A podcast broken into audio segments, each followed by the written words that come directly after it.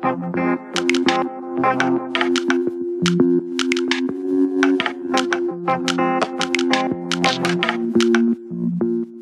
você que está aqui na sintonia da Freicaneca FM, a rádio pública do Recife, começa agora a nossa faixa de entrevistas dentro do BR 101.5, o programa que interliga paisagens e pessoas através das estradas da cultura. Quem está por aqui hoje fazendo companhia nessa estrada é Jader da Mulungu para falar sobre o primeiro disco da banda, o Kialá. Bom dia, Jader, seja bem-vindo. Bom dia, Gabi. Muito obrigado. Um prazer imenso estar aqui novamente na Frecaneca tudo. Felicidade. No dia que saiu, a gente já ali puxando as músicas para tocar, colocar o que há lá no mundo. Que felicidade agora poder fazer entrevista com você.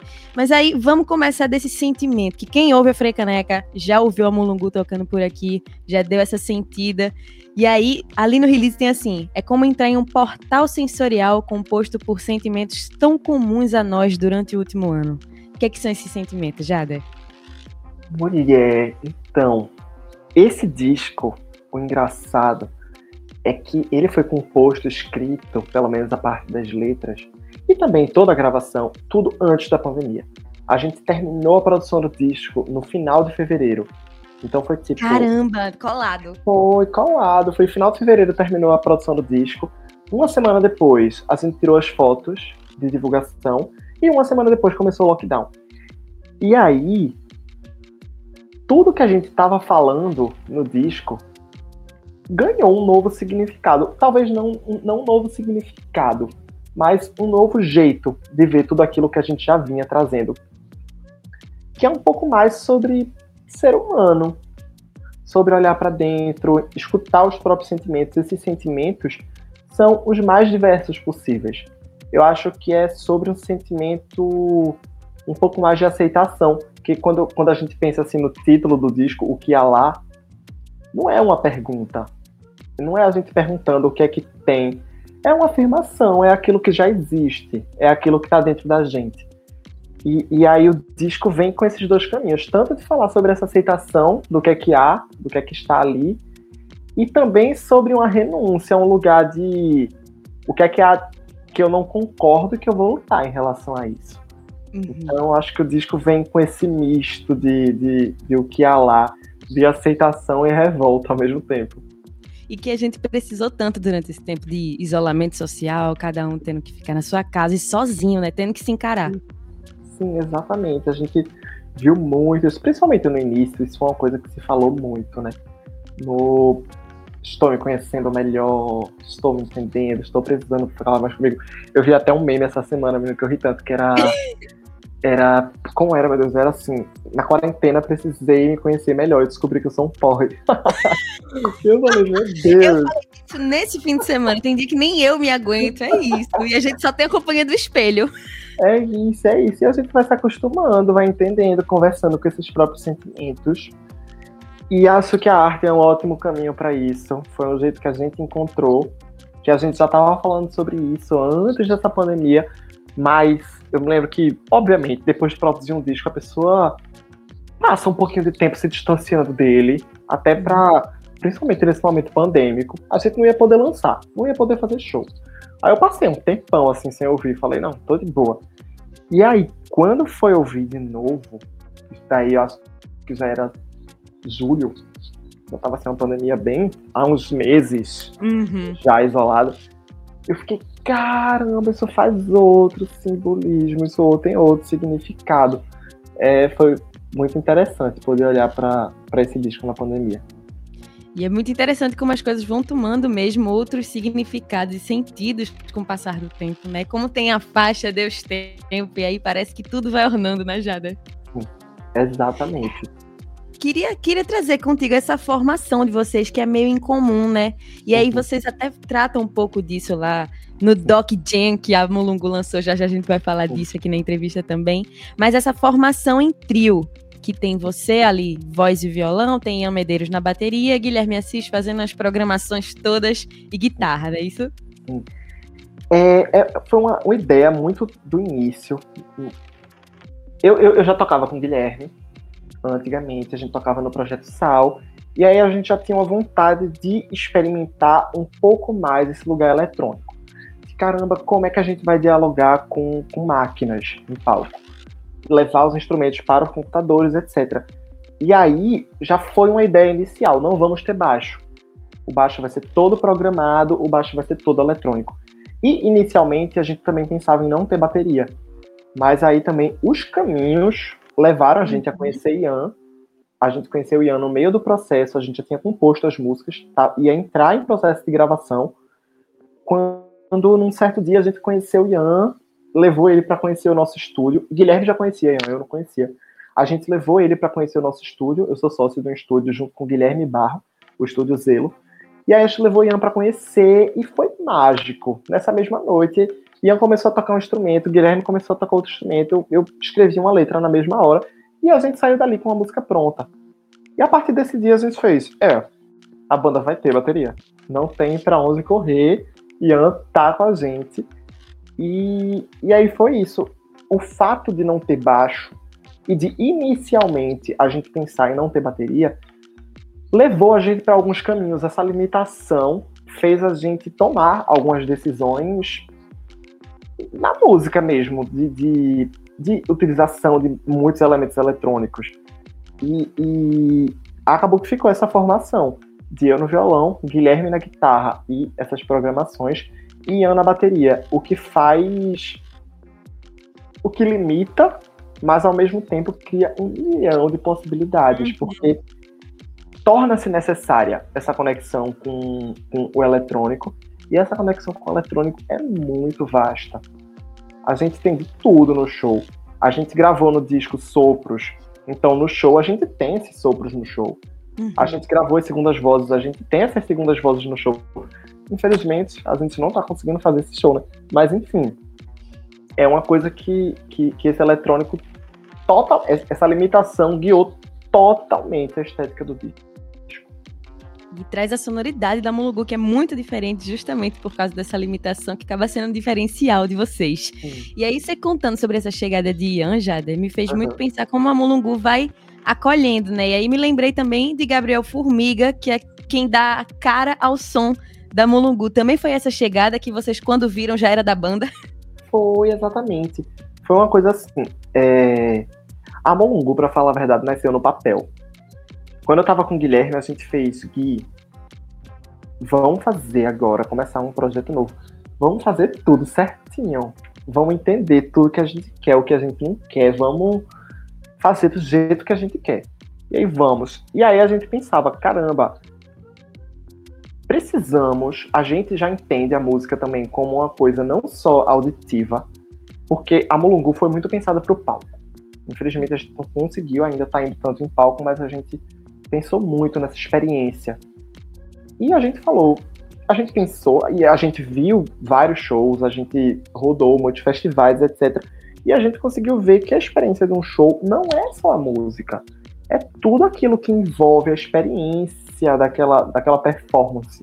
Uhum. Então, a parte estética, imagética no caso, foi uma coisa que a gente, desde o início, pensou, caramba, a gente quer que seja muito forte na Mulungu.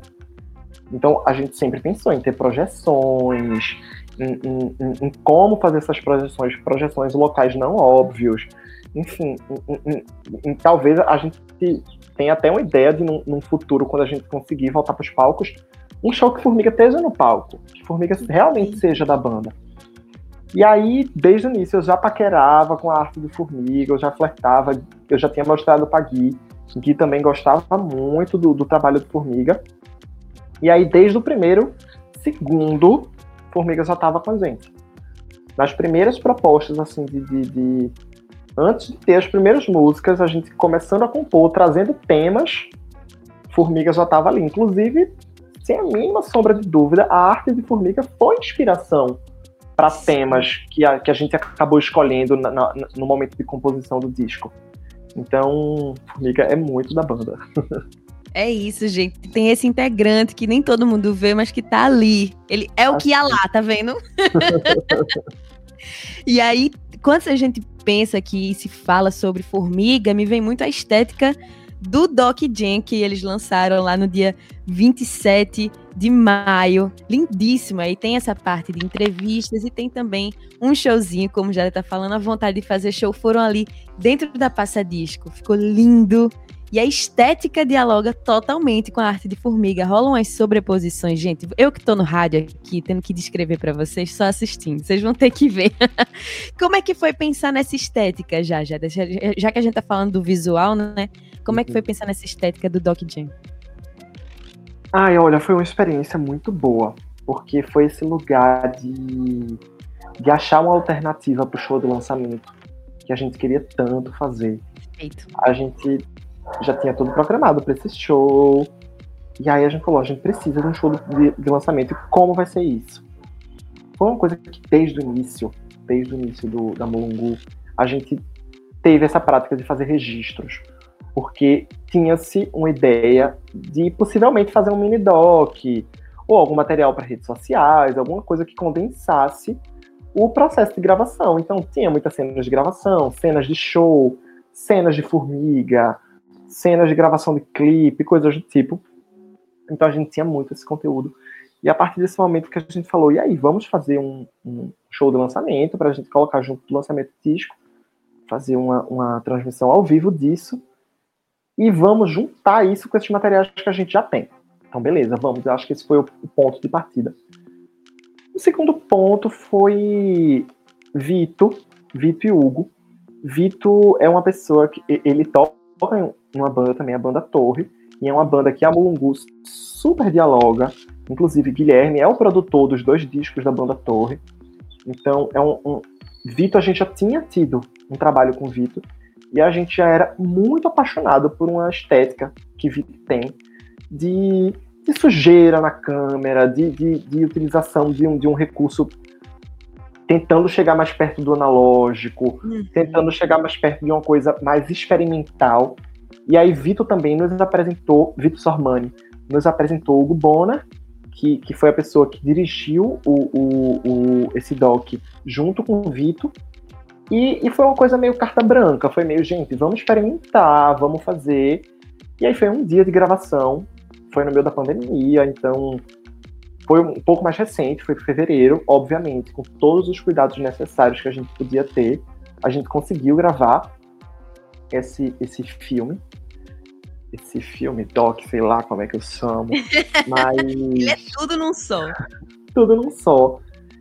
E aí, com isso, o Hugo teve a ideia também de: caramba, eu posso usar as intervenções que Formiga já fez no trabalho de vocês, que a gente tem um clipe que é todo de animação, que foi Formiga, junto com, com o Felipe, que fez.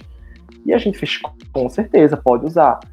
E aí foi essa soma de tudo. A, a, experimentação com a tentativa de chegar mais perto desse lugar analógico, que é uma coisa que, que faz muito parte da nossa estética, junto com essas intervenções de formiga e junto com a passadisco, que por si só já é um.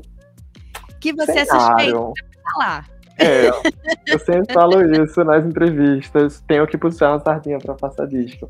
Tem Mas realmente é muito simbólico, sabe, Gabi? Tipo, a Passadisco é do meu pai, meu pai que fundou a Passadisco há 18 anos.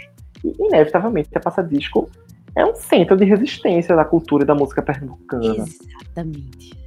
É, então aí foi muito carinhoso. Obviamente, tinha simbologia de, além de ser um centro de cultura pernambucana, ser do meu pai.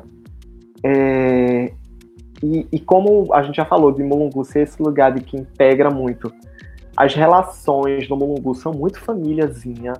Hum. A gente é muito família, eu, Guilherme, Ian, a gente é uma coisa muito próxima. Então, tanto Guilherme quanto Ian frequentam, ou frequentavam antes da pandemia, nesse momento a gente não está podendo frequentar tanto, mas frequentavam minha casa, frequentavam a Passadisco, um frequenta a casa do outro. Então, a Passadisco era uma casa também já para os meninos. Já era um lugar que os meninos também se sentiam muito à vontade. Então foi muito aquele negócio, tocar no quintal de casa. Foi muito uhum. gostoso. E como ficou bonita essa estética, porque a gente tá ali imerso nas sobreposições de imagens, aparece formiga, aparece a carinha de vocês tocando e aparece um disco, e aí acaba que fica virando easter eggs ali. Eita, tem um disco de fulano ali. um grande mosaico. E aí, a gente falando agora desse registro visual, fiquei lembrando, e eu fui atrás de Hugo Bonner, que eu conheço o Hugo, fui ali conversar com ele, falei sobre essa abertura que você falou agora, essa intervenção de formiga na abertura. Gente, você que tá ouvindo, e curtir o som da Mulungu, tem que ouvir o, o que é a introdução e assistir o que é Formiga fazendo essa introdução do Doc Jenda Mulungu, que ficou muito bonito. E aí, você falou também dos recursos analógicos.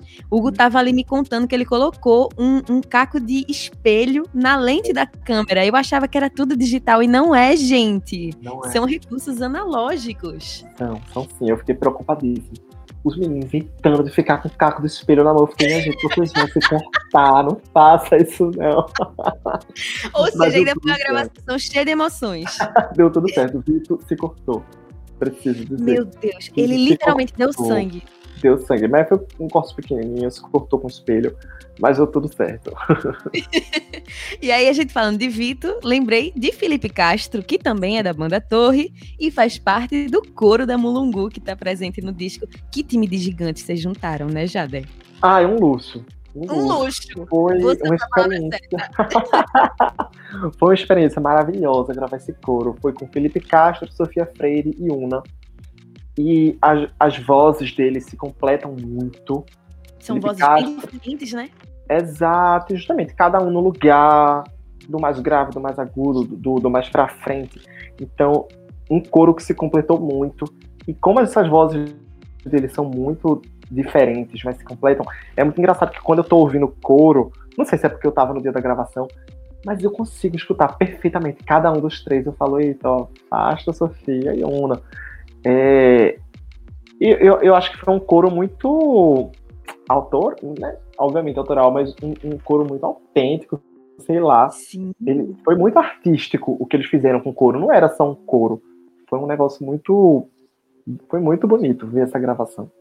Porque dá para sentir a identidade, realmente é isso que você está falando mesmo, a identidade de cada um. Não vira só um coro de vozes parecidas querendo fazer aquele som. Dá para sentir exatamente quem está ali. E aí, além dessas pessoas que você citou que estão no coro, ainda tem no disco Luna Vitrolira e Henrique Albino.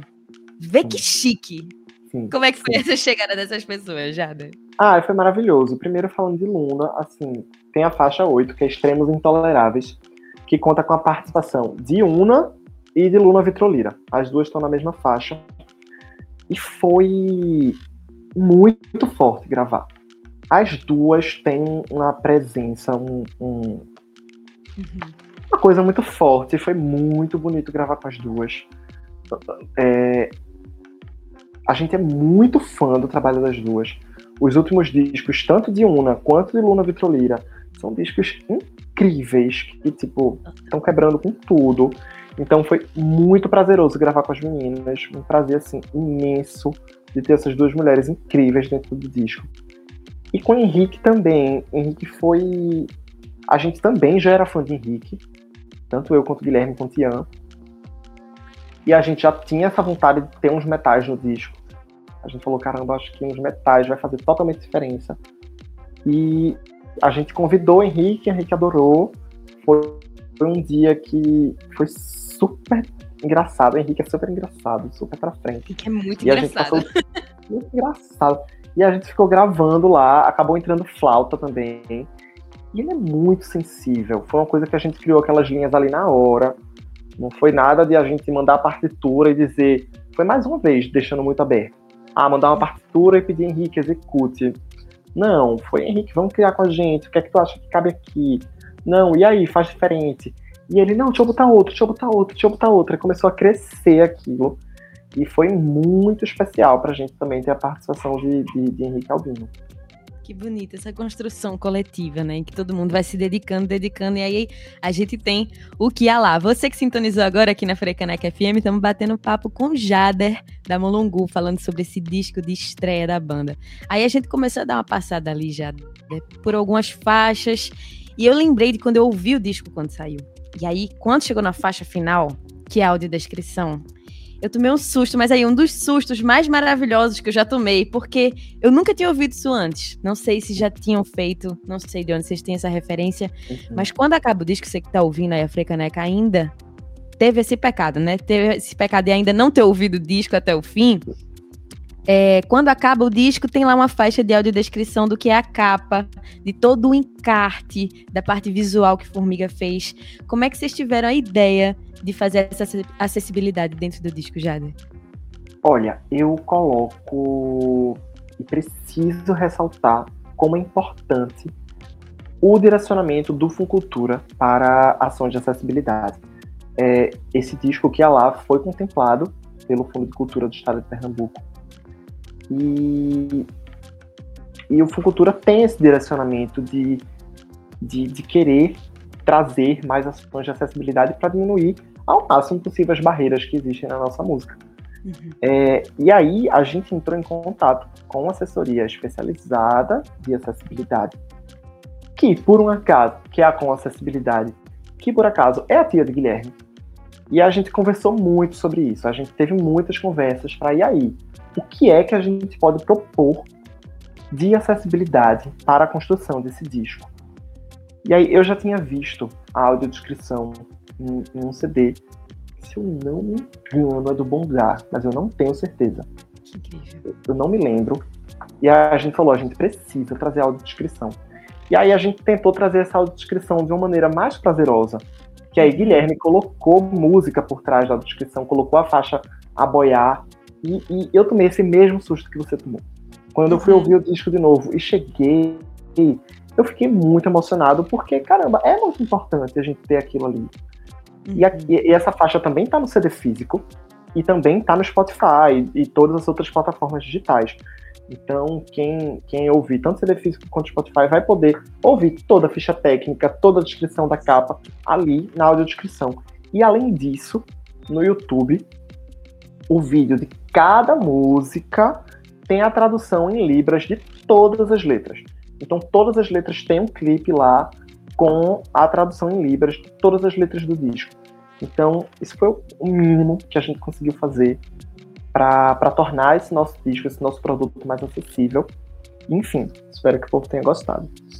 Eu acho que o mais importante é isso que você falou agora, Jada, que Guilherme teve esse cuidado de colocar a faixa a boiar de fundo e ali, e a gente vai ouvindo a audiodescrição sem perceber, e é um produto que está ali acessível e de uma forma que é prazerosa de ouvir. Não tem uma marcação de isso daqui vai ser acessível, então a gente vai fazer sério, vai ser cru, não vai ter nada de fundo. Exato, totalmente dialogando, né? né?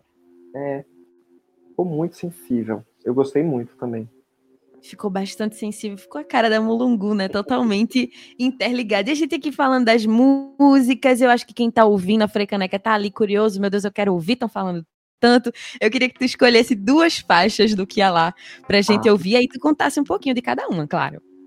Hum... Eu vou escolher o que lá, porque é a faixa que a gente tá escolhendo para botar para frente agora o disco, foi a faixa de trabalho que a gente escolheu.